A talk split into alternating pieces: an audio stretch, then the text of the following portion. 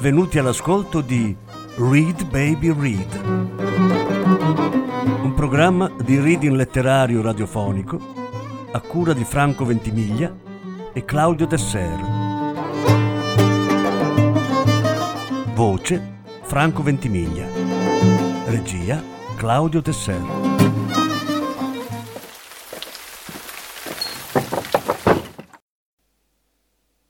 Don De Lillo, L'angelo Esmeralda.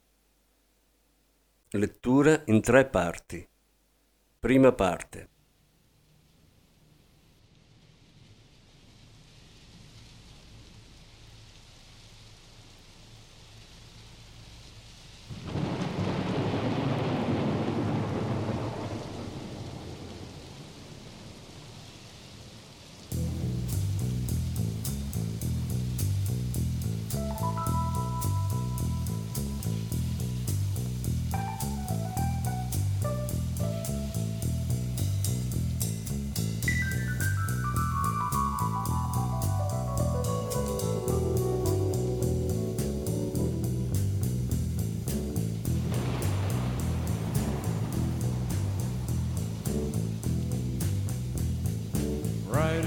The storm.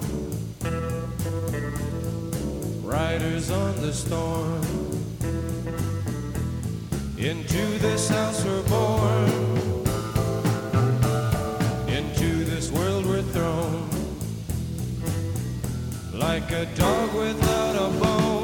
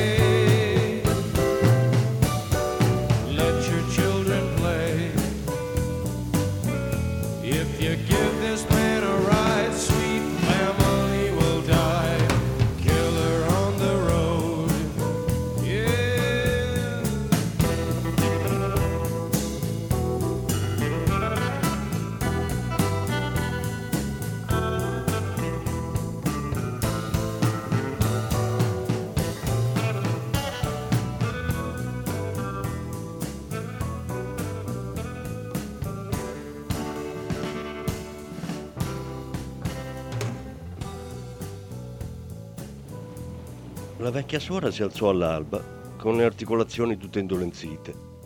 Si alzava all'alba da quando era postulante e pregava in ginocchio sul pavimento di legno duro. Per prima cosa tirò su le persiane. Ecco il mondo.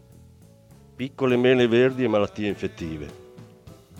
La stanza era attraversata da fasci di luce che permeavano le venature variegate del legno, con un bagliore color ocra antico così gradevole alla vista per tonalità e composizione, che doveva distogliere lo sguardo se non voleva incantarsi a guardarlo come una ragazzina. Si inginocchiava tra le pieghe della camicia da notte bianca, stoffa lavata e rilavata, battuta col sapone screziato, lasciata rigida e tigliosa.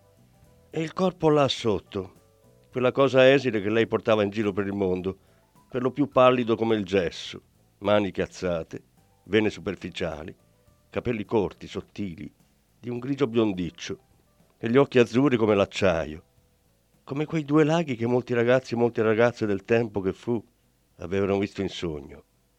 Si fece il segno della croce, mormorando le parole appropriate. Amen. Quella parola antica che rimanda al greco e all'ebraico, in verità, toccandosi la vita per completare il segno della croce a forma di corpo. La più breve tra le preghiere quotidiane, che garantisce però un'indulgenza di tre anni, che diventano sette, se si immerge una mano nell'acqua santa prima di segnarsi. La preghiera è una strategia pratica, l'acquisizione di un vantaggio temporale nei mercati dei capitali del peccato e dell'assoluzione. Recitò una preghiera del mattino e si alzò in piedi. Andò al lavabo, si strofinò più volte le mani col ruvido sapone marrone. Come fanno le mani a essere pulite se il sapone è sporco? Questa era una domanda ricorrente nella sua vita. Ma se il sapone si pulisce con la candeggina, con cosa poi si pulisce il flacone della candeggina? Se poi si usa la polvere abrasiva sul flacone di candeggina, come si pulisce poi la confezione di Ajax? I germi hanno una loro personalità. Oggetti diversi nascondono minacce e insidie di vario tipo e le domande si avvitano su se stesse all'infinito. Un'ora dopo, con il velo e la tonaca, era seduta sul sedile del passeggero di un furgone nero che viaggiava verso sud, fuori dal distretto scolastico, percorrendo prima la gigantesca superstrada di cemento, poi le vie sperdute, uno sperpero di edifici inceneriti e anime che nessuno andava a reclamare. Al volante c'era Grace Fay, una giovane suora in abiti civili. Tutte le religiose del convento portavano una camicetta e una gonna normali, a eccezione di suor Edgar, che aveva avuto il permesso dalla casa madre di indossare i vecchi indumenti dai nomi arcani, soggolo, scapolare. Sapeva che giravano storie sul suo passato, sulla sua vecchia abitudine di roteare il rosario a grani grossi e colpire gli allievi sulla bocca con il crocifisso di ferro. Le cose erano più semplici un tempo. L'abbigliamento era a strati, la vita no, purtroppo. Ma Edgar aveva smesso di picchiare i bambini ormai da diversi anni, ben prima di essere troppo vecchia per insegnare. Sapeva che le suore sussurravano deliziate parlando della sua severità, con un senso di vergogna e allo stesso tempo di riverenza. Un incredibile sfoggio di forza per una donna minuta come un uccellino, profumata di sapone. Edgar aveva smesso di picchiare i bambini quando il quartiere era cambiato e le facce dei suoi alunni erano diventate più scure. Tutta quella furia virtuosa aveva abbandonato la sua anima. Come poteva picchiare un bambino che non le somigliava?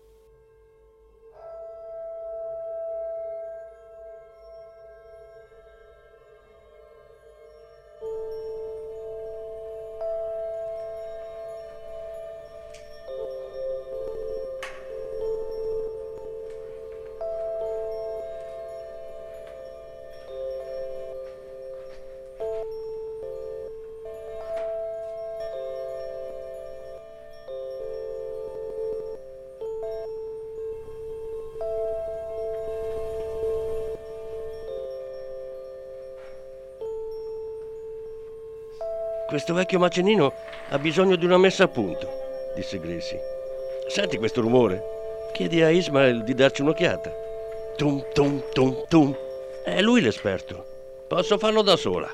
Ho solo bisogno di attrezzi giusti. Io non sento niente, disse Edgar. Tum tum tum tum. Non lo senti? Forse sto diventando sorda. Diventerò sorda prima di te, sorella. Guarda, un altro angelo sul muro. Le due donne guardarono un paesaggio di terreni non edificati che ospitavano depositi stratificati da anni, spazzatura vecchia quanto il palazzo, detriti risalenti all'epoca della sua costruzione e le carrozzerie delle macchine devastate dai vandali. Epoche stratificate di rifiuti. Nel gergo della polizia questa zona veniva chiamata per scherzo la riserva, abbreviazione di riserva naturale, un'espressione usata per descrivere una zona fuori dall'ordine sociale. Erbacce e alberi crescevano in mezzo agli oggetti buttati in giro. C'erano mute di cani. Occasionalmente si vedeva qualche falco o qualche gufo. Ogni tanto gli operai del comune andavano a fare degli scavi, con i cappucci delle felpe fissati sotto gli elmetti. Si aggiravano guardinghi, accanto alle grandi ruspe, i retroescavatori e i bulldozer tutti incrostati di fango color zucca, simili a fanti rannicchiati davanti ai carri armati che avanzavano. Ma non rimanevano a lungo e ogni volta lasciavano buche mezze scavate, pezzi di apparecchiature fuori uso, bicchieri di polistirolo, pizze col salame piccante. Lo sguardo delle suore era rivolto oltre tutte queste cose. C'erano colonie di parassiti, crateri pieni di tubature e cartongesso. C'erano collinette di pneumatici lacerati ornate di rigogliose inflorescenze. Le pallottole cantavano al tramonto, rimbalzando sui muretti degli edifici demoliti. Le suore, sedute sul furgone, avevano davanti agli occhi questo spettacolo. In fondo c'era una struttura separata, un caseggiato abbandonato con un muretto scoperto che un tempo confinava con un altro edificio. Questo era il muro sul quale Ismael Munoz e la sua gang di writer disegnavano con lo spray un angelo in onore di ogni bambino che moriva nel quartiere.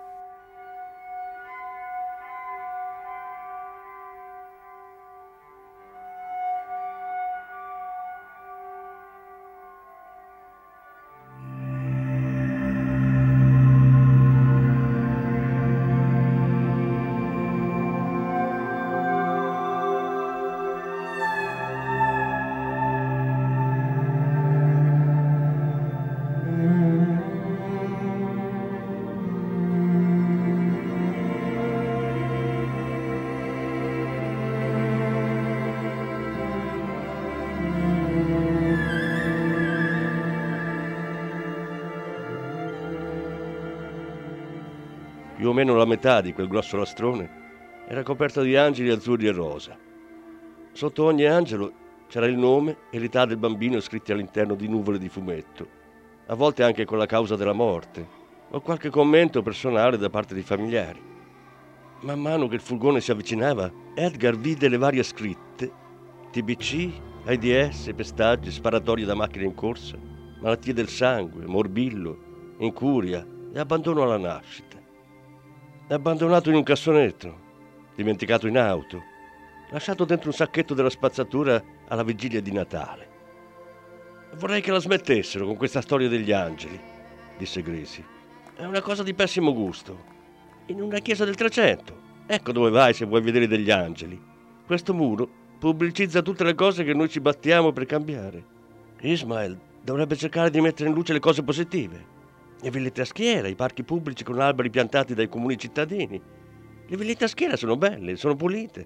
Basta girare l'angolo e si vede gente comune che va a lavorare, che va a scuola. Negozi e chiese. La Titanic Power Baptist Church. È una chiesa, è una chiesa. Che cos'ha di diverso? Questa zona è piena di chiese, di brava gente che lavora. Se proprio Ismael ci tiene così tanto a disegnare sui muri, dovrebbe rendere omaggio a questa gente qui, pensare positivo. Edgar rise all'interno della sua testa. Era il dramma degli angeli che le faceva sentire di essere parte integrante di quel posto. Erano le morti terribili che quegli angeli rappresentavano.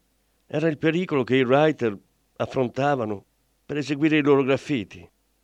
Sulla parete commemorativa non c'erano scale antincendio, né finestre, e i writer, quando disegnavano un angelo nelle file più basse, dovevano calarsi dal tetto con delle corde o dondolare su impalcature improvvisate. Ismael parlava di un muro gemello per i graffitari morti, sfoderando il suo sorriso marcio. E usa il rosa per le femmine e l'azzurro per i maschi. Questa cosa mi fa veramente rabbrividire. Ci sono anche altri colori, disse Edgar. Certo, i festoni sorretti dagli angeli, grossi nastri nel cielo. Mi metterei a vomitare qui per strada. Si fermarono al convento a prendere il cibo che avrebbero poi distribuito ai bisognosi. Il convento era un vecchio edificio in mattoni, incuneato tra i caseggiati sbarrati. C'era un'anticamera con tre monaci col saio grigio e la cintura di corda, impegnati a preparare le spedizioni di quella giornata. Grace, Edgar e Fra Mike caricavano le buste di plastica sul furgone. Mike era un ex vigile del fuoco, con una barba ben curata e un codino striminzito. Sembrava due persone completamente diverse, a seconda che lo si guardasse di faccia o di spalle. La prima volta che le suore erano andate lì, lui si era offerto di far loro da guida, da presenza tutelare, ma Edgar aveva fermamente rifiutato. Era convinta che la tonaca e il velo che indossava le offrissero già una protezione più che sufficiente. Al di fuori di quelle strade del South Bronx, chi la vedeva poteva giudicare una persona fuori dalla storia, totalmente anacronistica. Ma in mezzo a quella distesa di macerie era uno spettacolo naturale. Lei e i monaci con il saio.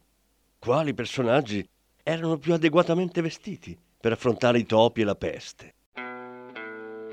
People are strange when you're a stranger. Faces look ugly when you're alone. Women seem wicked when you're unwanted. Streets are uneven when you're down. When you're strange, faces come out of the rain. When you're strange, no one remembers your name.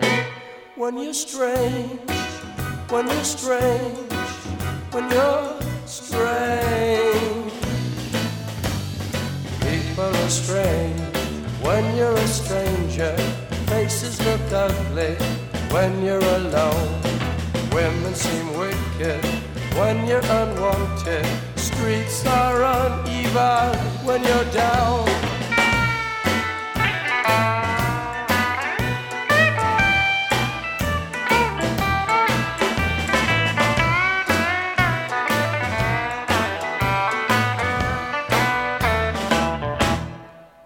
Edgar piaceva vedere i monaci per strada. Visitavano la gente che non poteva uscire di casa. Gestivano un ricovero per i senza tetto. Raccoglievano cibo per gli affamati. Ed erano uomini in un luogo dove pochi uomini rimanevano. gruppetti di adolescenti, spacciatori armati. Questi erano gli uomini delle strade del circondario. Non sapeva che fine avessero fatto gli altri, i padri, trasferiti con seconde o terze famiglie, nascosti in case ammobiliate, a dormire sotto i ponti dell'autostrada negli scatoloni dei frigoriferi, sepolti nel cimitero dei poveri ad Art Island. Sto contando le specie vegetali, disse fra Mike. Ho un libro che porto con me nella zona non edificata. Gracie disse: Tu rimani ai margini, giusto? Mi conoscono. Chi ti conosce? I cani ti conoscono. Ci sono i cani rabbiosi da quelle parti, Mike. Sono un francescano, va bene? Gli uccellini mi si posano sulle dita. Resta ai margini, gli intimò Grace. C'è una ragazzina che mi capita di vedere spesso. Avrà più o meno 12 anni. Scappa quando cerco di rivolgere la parola. Ho la sensazione che viva in mezzo alle rovine. Chiedete in giro. Lo faremo, disse Gracie.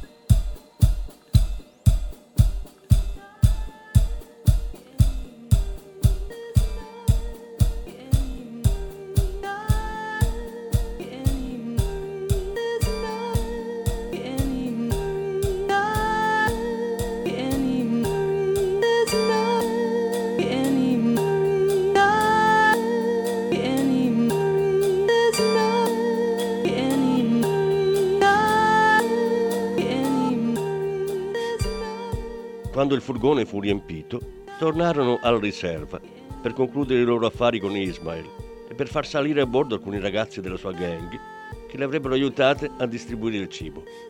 Che genere di affari facevano con Ismail? Loro gli davano elenchi dettagliati con la posizione delle auto abbandonate nel North Bronx, in particolare lungo il fiume Bronx, che era una delle più grosse discariche di macchine rubate per vari motivi. Fare scorribandi, rubare pezzi o benzina macchine che ormai erano diventate la casa di cani randagi. Ismael mandava la sua gang a recuperare la carrozzeria e le varie parti che non erano ancora in totale stato di abbandono. Si servivano di un camioncino col pianale e un verricello alquanto inaffidabile. Un graffito che raffigurava dei dannati tra le fiamme ricopriva la cabina, il tetto e il paraspruzzi.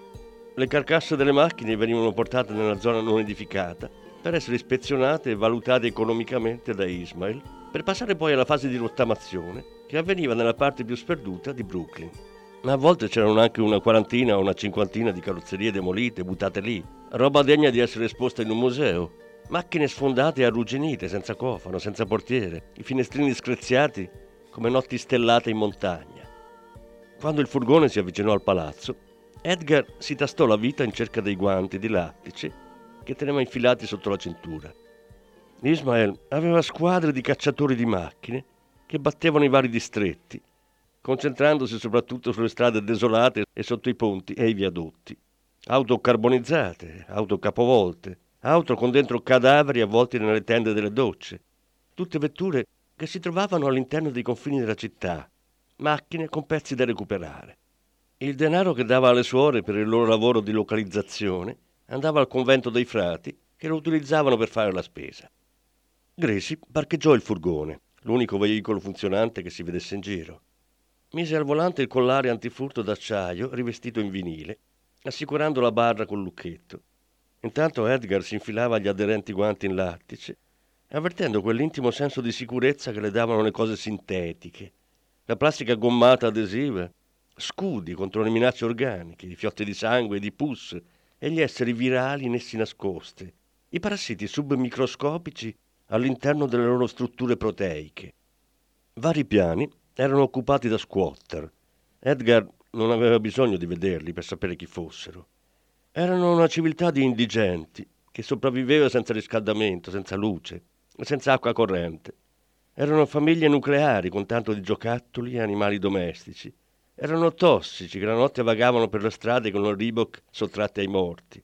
Sapeva chi erano per osmosi per l'ingestione di messaggi di cui quelle strutture pollulavano. Erano foraggeri e raccoglitori, riciclatori, gente che avanzava barcollando nei vagoni della metropolitana con i bicchieri di carta in mano, squillo che prendevano il sole sul tetto quando il tempo era clemente, uomini comandati di cattura per condotta imprudente e incuria depravata, e altri reati che richiedevano le forbite locuzioni vittoriane che i moderni tribunali avevano adottato per fare pandan con i pannelli di legno. E infine, questo lo sapeva per certo, c'erano gli urlatori dello spirito, un gruppo di carismatici sistemati all'ultimo piano che saltavano e piangevano, pronunciando parole e non parole, e curavano le ferite da coltello con le preghiere. Ismael aveva il suo quartier generale al secondo piano. Le suore salirono di corsa le scale. Grace aveva la tendenza a girarsi indietro per guardare senza motivo la suora più anziana, tutta indolenzita nelle sue parti mobili, ma che teneva il passo senza troppi problemi, con la tunica che frusciava nella tromba delle scale. Aghi sul pianerottolo, avvertì Gracie. Attenzione agli aghi, a girare gli aghi, quei solerti strumenti di indifferenza verso se stessi. Gracie non riusciva a capire perché un tossicodipendente non si preoccupasse di utilizzare aghi puliti. Questa negligenza le faceva gonfiare le guance per la rabbia. Ma Edgar pensava al fascino della dannazione, il piccolo bacio di quel pugnale a forma di libellula. Se sai di non valere nulla, solo un gioco d'azzardo con la morte riesce a soddisfare la tua vanità. Ismael era a piedi nudi sul polveroso pavimento di legno. Indossava un vecchio paio di pantaloni color cachi, arrotolati ai polpacci, e una camicia sgargiante fuori dalla cintura, e così conciato dava un po' l'idea di un cubano che camminava tranquillo in riva al mare, con la spuma della risacca che gli lambiva allegramente le caviglie. Sorelle, cosa mi avete portato? A Edgar parve giovanissimo, nonostante quell'aria vissuta, poco più che trentenne, barba rada, un sorriso dolce e complicato da denti cariati. In giro c'erano ragazzi della gang che fumavano, incerti sull'immagine che volevano comunicare. Ismael ne mandò due giù per dare un'occhiata al furgone e alla roba da mangiare. Edgar sapeva che Gracie non si fidava di quei ragazzini. Graffitari, saccheggiatori di auto, ladruncoli, probabilmente, se non peggio. Sempre per strada, niente casa, niente scuola. Edgar aveva da ridire principalmente su come parlavano. Il loro inglese era smozzicato, molle e indistinto. Scarseggiava di suffissi. Lei gli avrebbe volentieri inculcato in testa con la forza le G finali dei gerundi che loro puntualmente non pronunciavano. Gracie consegnò un elenco con le macchine che avevano avvistato negli ultimi giorni, con la specificazione di data e luogo, tipo di veicolo e condizioni dello stesso. Ismael disse: Siete proprio brave. Se gli altri che lavorano per me facevano come voi, a quest'ora eravamo i padroni del mondo. Cosa doveva fare Edgar? Correggere gli errori di grammatica e di pronuncia a dei ragazzi malnutriti, alcuni senza genitori, alcune delle ragazze visibilmente incinte. C'erano almeno quattro ragazze nella gang.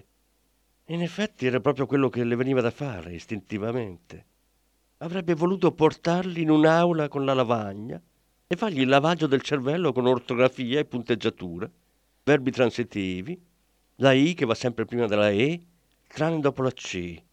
Voleva impartire le lezioni del vecchio catechismo di Baltimora. Vero o falso? Sì o no? Riempi gli spazi con le parole mancanti. Ne aveva parlato con Ismael, che si era sforzato di mostrare un certo interesse e che annuendo e bofonchiando in sincero gli aveva promesso di pensarci. Vi pago la prossima volta, disse Ismael. Ora sto facendo delle cose e mi serve il capitale. Che genere di cose? disse Gracie.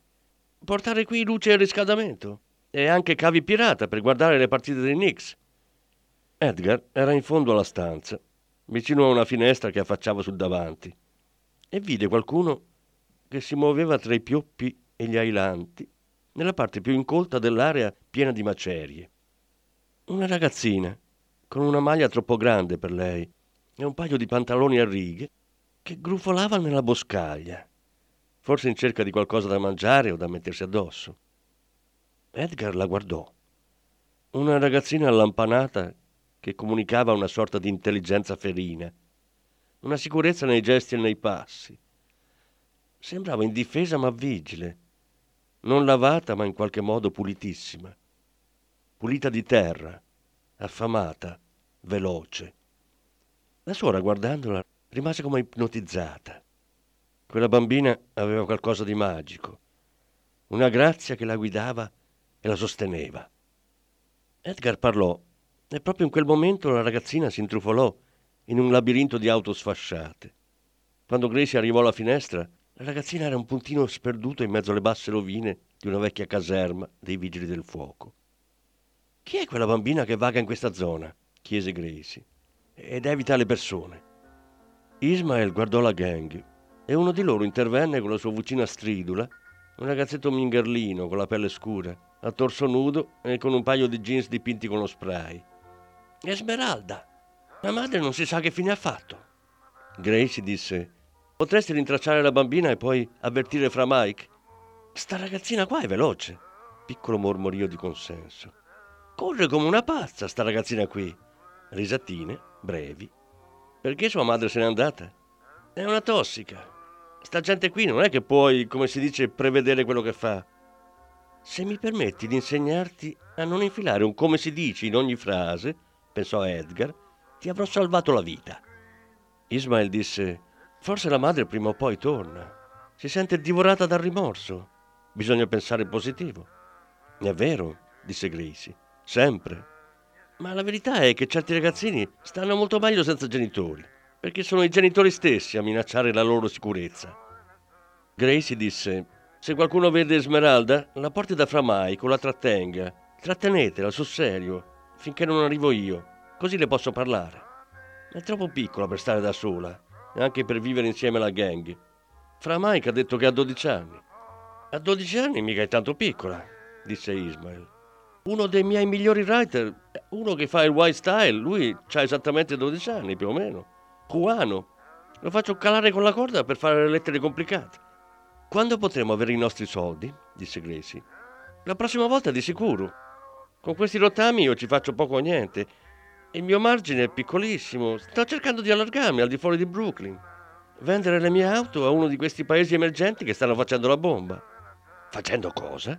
Non credo che quei paesi lì siano alla ricerca di auto sfasciate, disse Gracie. Credo che cerchino uranio da utilizzare per le armi. I giapponesi ci hanno costruito una flotta con la sopraelevata della Sesta Avenue.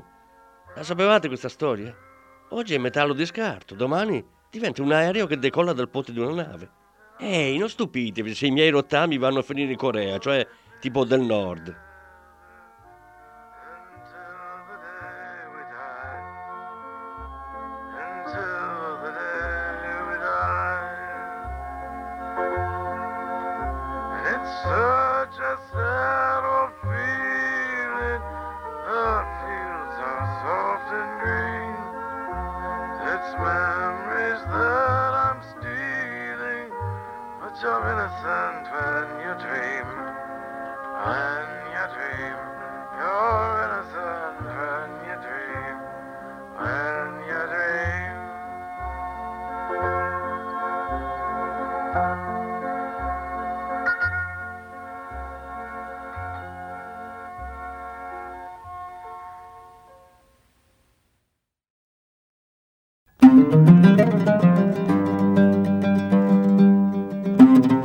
Avete ascoltato Read Baby Read, un programma di reading letterario radiofonico a cura di Franco Ventimiglia e Claudio Tesser.